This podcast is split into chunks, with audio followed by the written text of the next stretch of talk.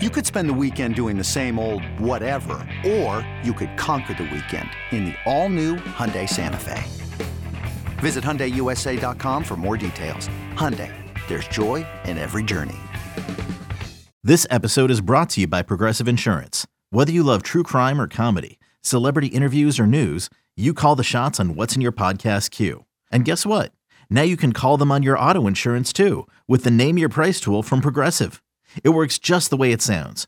You tell Progressive how much you want to pay for car insurance, and they'll show you coverage options that fit your budget. Get your quote today at progressive.com to join the over 28 million drivers who trust Progressive.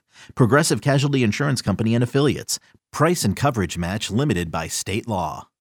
This is the Daily Tip presented by BetMGM. Now, here's Chelsea Messenger and Michael Jenkins. Jenks, um, back to golf. And I think the storyline going into this one is we finally see Rory McIlroy rear his head mm-hmm. after the disastrous um, finish, I guess we would call it, at the Masters. And I think this is somebody who has had a lot of pressure on him, and he has had the weight of the PGA Tour on his back as well because he's kind of made himself the mouthpiece. Do you think this is a good spot for Rory to get back on track in a tournament that is an elevated event, but not quite the spotlight that he had shining on him at Augusta. Yes, and I hope he does because I love Rory McIlroy, and he's definitely in his own head. When it comes to golf talent, he's probably the best golfer on the planet right now. And the only thing he has won against or in in his entire career is the Masters. So it was a huge disappointment for him not to make the cut at Augusta, and he admitted that. I don't know if you saw the story a couple days ago where it was a big deal when he missed the the RBC Heritage, and he lost is going to lose about three million dollars because he missed that event. And just imagine saying, you know what, I'm going to forego three million dollars because I've got to get right. And he finally talked about it because everyone sort of assumed, look, he's kind of messed up because he didn't play well at Augusta. And he said, this is his quote, it sucked. It sucked. And he said it was more important for him to go home and get right than to jump on the course at RBC and keep playing. So clearly that tells you that he was crushed by this and the talent is there to certainly win at Augusta next year, but this was such a good chance for him. He was playing well going in, and a lot of people thought this would be the time. It didn't happen. So now that he's right, now that he's rested, I think this is a good chance. I don't know if I want to bet him as the favorite at plus 750, but I'm rooting for him because he has become the face of the PGA Tour in lieu of Tiger.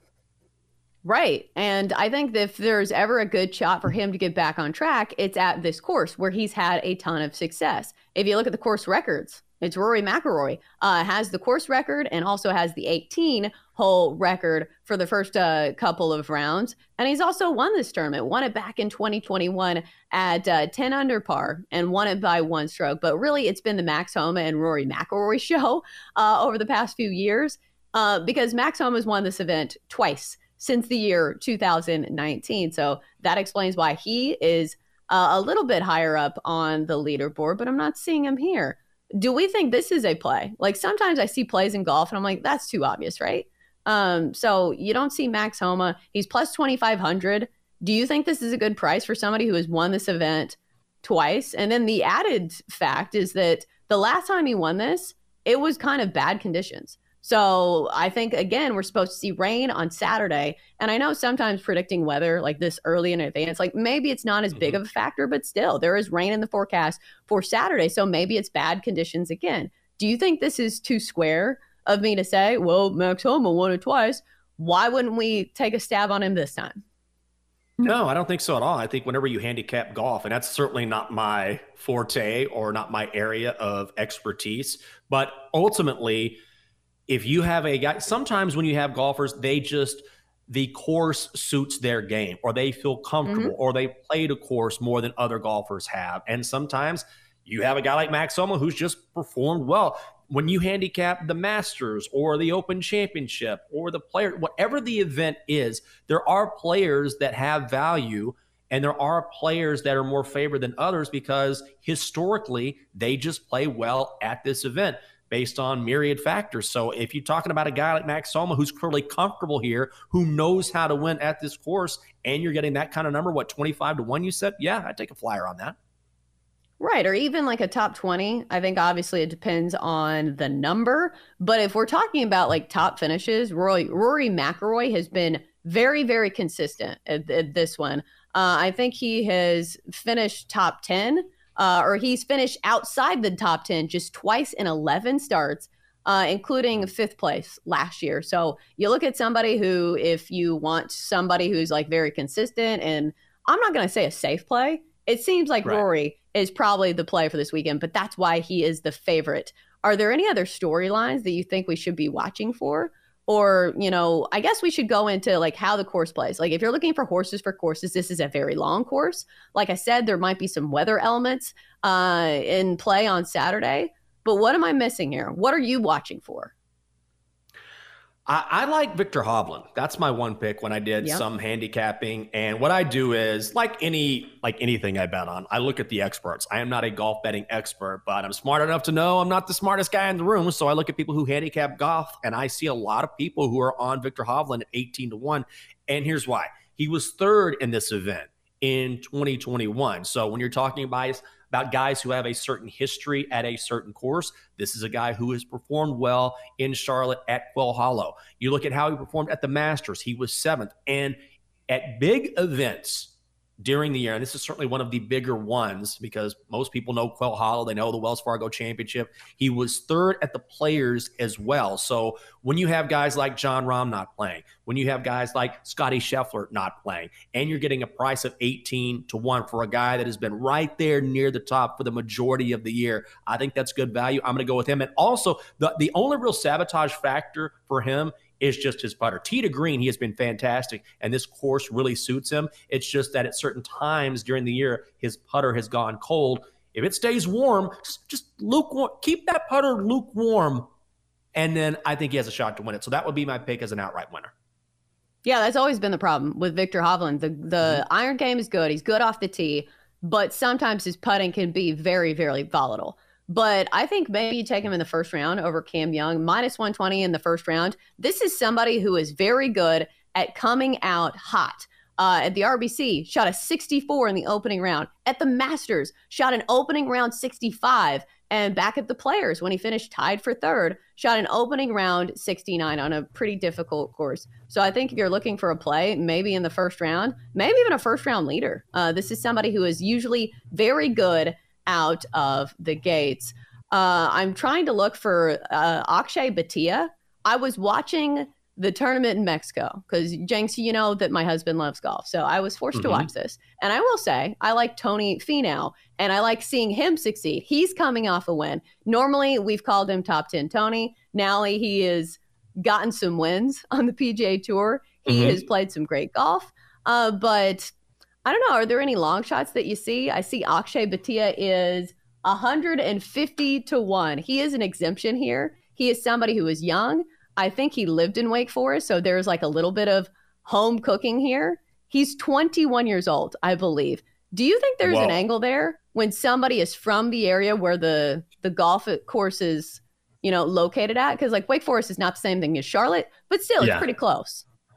I got to say, I think I speak for a lot of people. I have no idea who that guy is. So good on you for knowing who that guy is because I have not heard of Akshay Bhatia, which is probably why he's 150 to 1. So I think it's great that you're able to go into the weeds and find a guy like that and find great value. But to your point, regardless of whether I'm familiar with this golfer or not, yes, when you are familiar with a certain area or a certain course, it, it's, and some of it too is, you know, golf is such a mental game, as we know. That's that's what's going on with Roy McIlroy right now.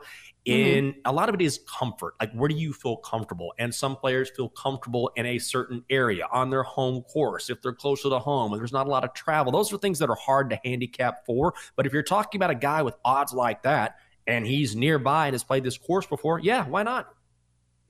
Right. And I don't think I would play him to win outright what I'm like struggling to find is like any play on him that's like top 30, top 40. Cause I don't think you play mm long shot odds like that because it's very hard to win a tournament. but I know who he is because he finished fourth in this tournament that we just watched in Mexico. And I think when you catch fire with like young guys like that, there's somebody else that's kind of like that. I'm trying to think what his name is. Um, but I think that is how you find value. And I'm not seeing the top 40 and top 30 bets here on just yet. Uh, maybe they will post them later in the day.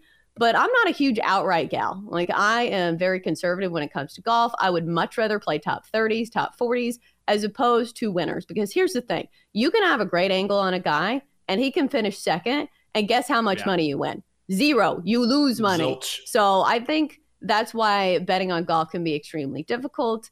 But yes, uh, this tournament is in Charlotte. I feel like my husband is going to want to go because my husband's going to Charlotte this weekend because uh, oh, nice. I am going on a girls' trip.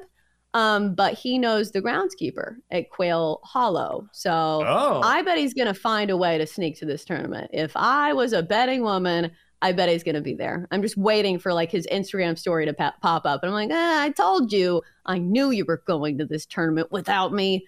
Is that fair? Like, do you ever like feel bad when Catherine's doing something fun and you're not there? Is that petty of me?